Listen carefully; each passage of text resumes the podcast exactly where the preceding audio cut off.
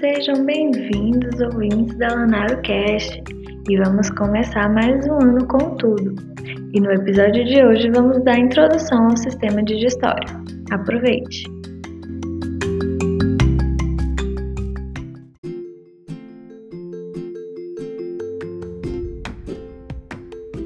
Oi, meu nome é Laísa, eu sou acadêmica de medicina da Unir e eu tô no terceiro período.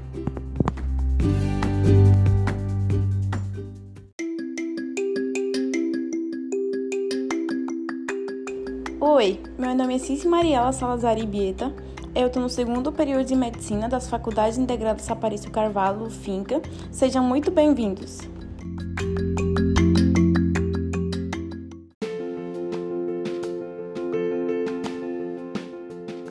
Olá, meu nome é Alisson Contivitz, sou da Faculdade Metropolitana e atualmente estou no terceiro período.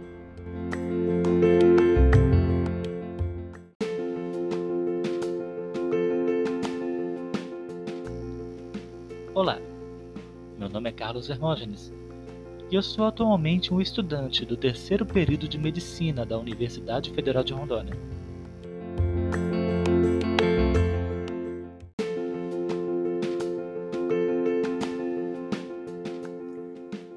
Oi, meu nome é Elida Cerqueira e atualmente eu sou estudante do terceiro período de Medicina da Universidade Federal de Rondônia.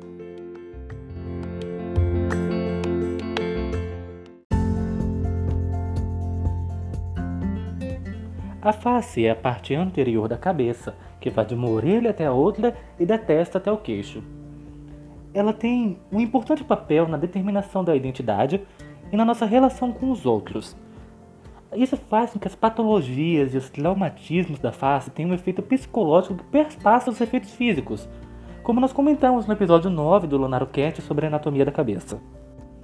A individualidade da face é determinada por alguns fatores, por exemplo, as variações individuais nos acidentes e no formato dos ossos do crânio, a quantidade de gordura, a cor, o envelhecimento, a distribuição, natureza e abundância de pelos, tanto na face quanto no couro cabeludo, e a combinação destes fatores é o que torna as faces dos seres humanos, em geral, bem diferentes umas das outras.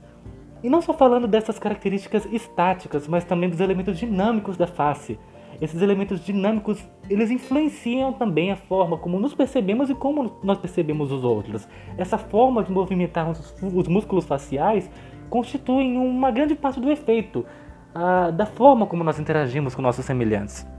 Ah, de um modo geral, nós podemos dizer que a face ela, é, é o elemento de revestimento do víscero crânio.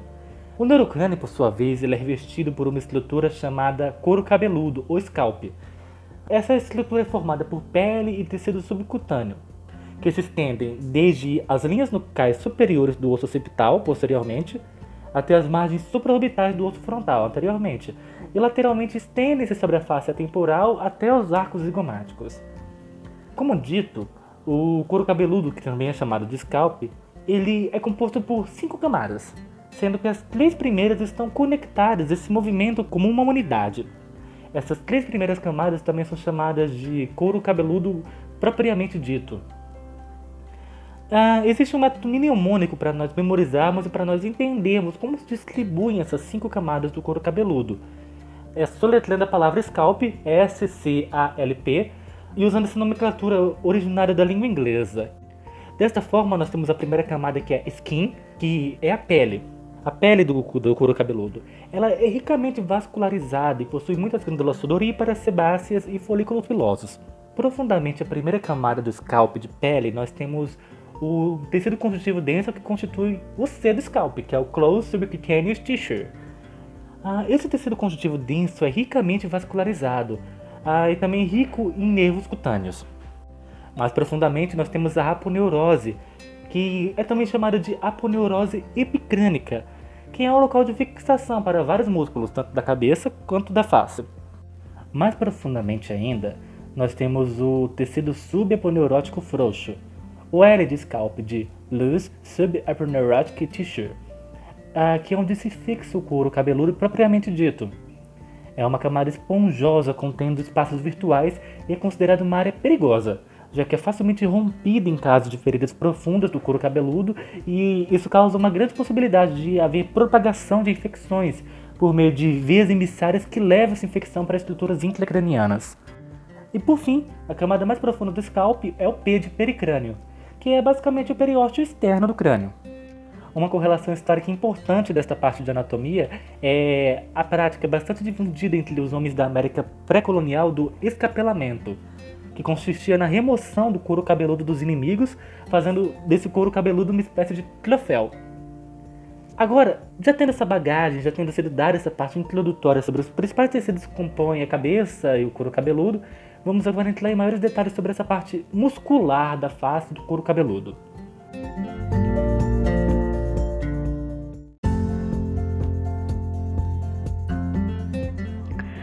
Além do músculo occipito frontal, o músculo orbicular do olho se origina na margem orbital medial, no ligamento palpebral medial e se insere na pele ao redor da margem das órbitas e em lâminas tarsais superior e inferior.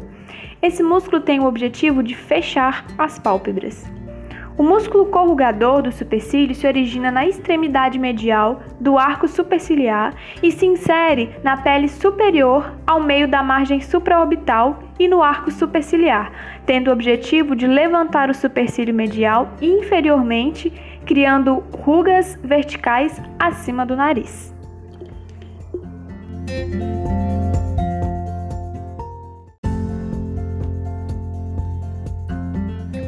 O músculo prócero e a parte transversa do músculo nasal se originam na fáscia aponeurótica, que cobre o osso nasal e a cartilagem nasal lateral, se inserindo na pele da fronte inferior entre os supercílios. As funções são de abaixar a extremidade medial do supercílio, enrugando a pele sobre o dorso do nariz.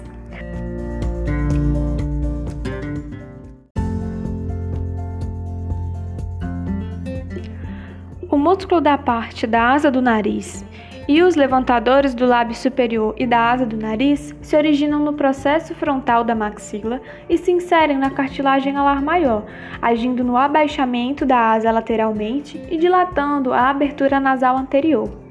O músculo orbicular da boca se origina na parte medial da maxila e mandíbula, na face profunda da pele perioral e no ângulo da boca, a inserção é na túnica mucosa dos lábios e tem função de manter o tônus e o fechamento da rima da boca.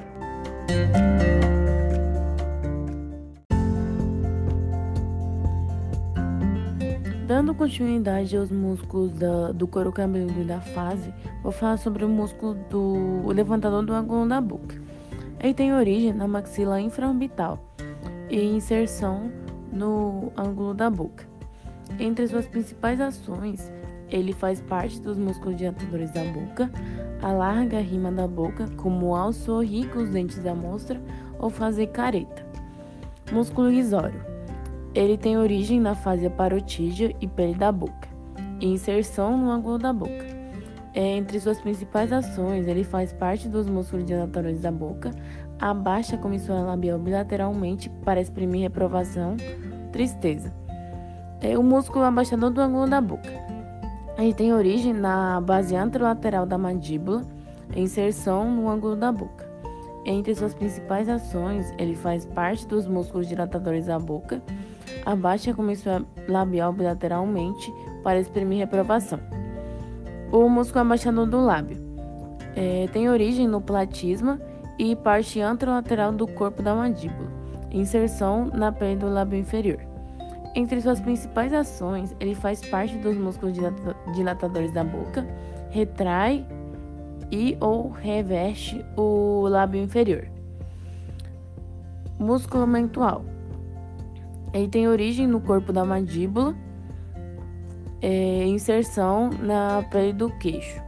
Entre suas principais ações, ele eleva e protrai o lábio inferior, eleva a pele do queixo, exprimindo dúvida. Músculo platisma. Ele tem origem na, pele, na, na tela subcutânea das regiões infraclavicular e supraclavicular. É, inserção na base da mandíbula, pele da bochecha e do lábio inferior, ângulo da boca e orbicular da boca. Entre suas principais ações, ele abaixa a mandíbula, tensiona a pele da região inferior da face e do pescoço, exprimindo tensão e estresse.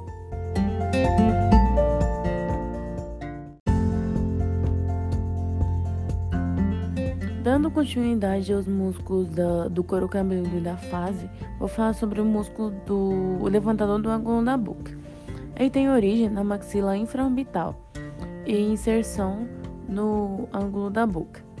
Entre suas principais ações, ele faz parte dos músculos dilatadores da boca, alarga a rima da boca, como ao sorrir com os dentes à mostra ou fazer careta.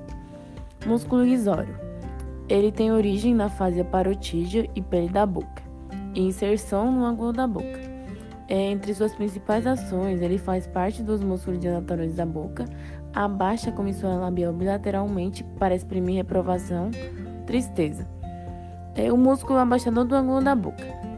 Ele tem origem na base anterolateral da mandíbula, inserção no ângulo da boca.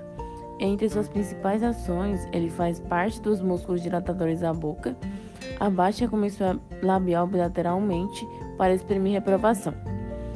O músculo abaixador do lábio é, tem origem no platisma e parte anterolateral do corpo da mandíbula, inserção na pele do lábio inferior. Entre suas principais ações, ele faz parte dos músculos dilatadores da boca, retrai e ou reveste o lábio inferior. Músculo mental ele tem origem no corpo da mandíbula, é, inserção na pele do queixo. Entre suas principais ações, ele eleva e protrai o lábio inferior, eleva a pele do queixo, exprimindo dúvida. Músculo platisma. Ele tem origem na, pele, na, na tela subcutânea das regiões infraclavicular e supraclavicular. É, inserção na base da mandíbula, pele da bochecha e do lábio inferior, ângulo da boca e orbicular da boca. Entre suas principais ações, ele abaixa a mandíbula, tensiona a pele da região inferior da face e do pescoço, exprimindo tensão e estresse.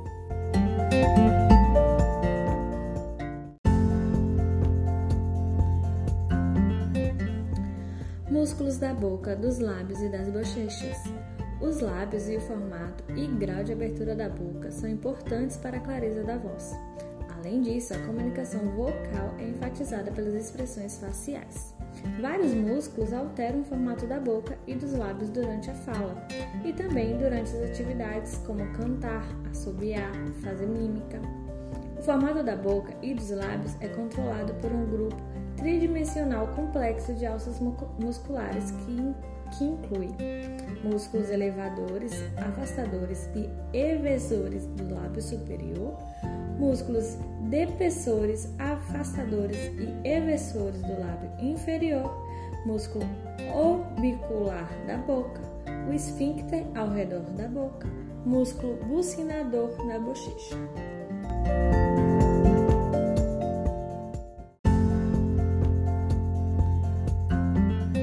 Bem, o músculo orbicular da boca, o primeiro da série, da série de esfínteres associado ao sistema digestório, circunda a boca nos lábios, controlando a entrada e a saída através da rima da boca. O músculo orbicular da boca é importante durante a articulação, ou seja, durante a fala.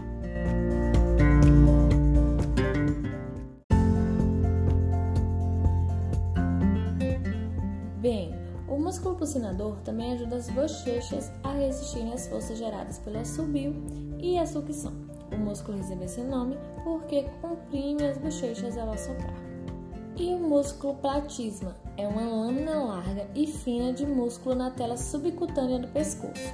As margens anteriores dos dois músculos cruzam-se sobre o queixo e se fundem aos músculos da face, agindo a partir de sua fixação superior o músculo platysma tensiona a pele, produz sulcos cutâneos verticais, conduz grande tensão e libera pressão sobre as veias superficiais.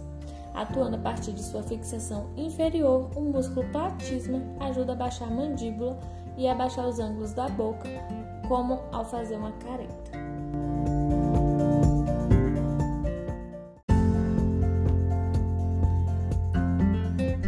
Então vamos falar agora sobre os músculos da abertura da órbita.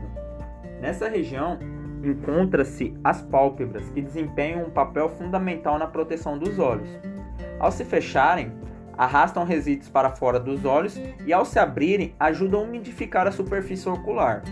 As pálpebras formam uma barreira mecânica que protege os olhos contra as lesões ao se fecharem rapidamente quando necessário. É, o músculo orbicular do olho fecha as pálpebras e enruga a fronte verticalmente. Suas fibras formam círculos concêntricos ao redor da margem orbital e das pálpebras. A contração dessas fibras estreita a rima da pálpebra, abertura entre elas, e auxilia o fluxo de líquido lacrimal, por união das pálpebras primeiro lateralmente fechando a rima das pálpebras em direção lateromedial. O músculo orbicular do olho possui três partes, que são a parte palpebral, a parte profunda e a parte orbital. A parte palpebral ela é originada do ligamento palpebral medial e é localizada principalmente dentro das pálpebras. Ela fecha suavemente as pálpebras, como ao piscar ou dormir, para evitar o ressecamento da corna. Já a sua parte profunda, ela passa posterior ao saco lacrimal e movimenta as, as pálpebras medialmente, auxiliando a drenagem das lágrimas. Já a sua parte orbital, ela sobrejacente à margem orbital e fixada ao osso frontal e a, e a maxila medialmente. Feche as pálpebras com firmeza, ou seja, como ao piscar com força ou semicerrar os olhos, para proteger os bulbos dos olhos contra a luz e a poeira. Quando essas três partes do orbicular do olho se contraem, os olhos são fechados firmemente.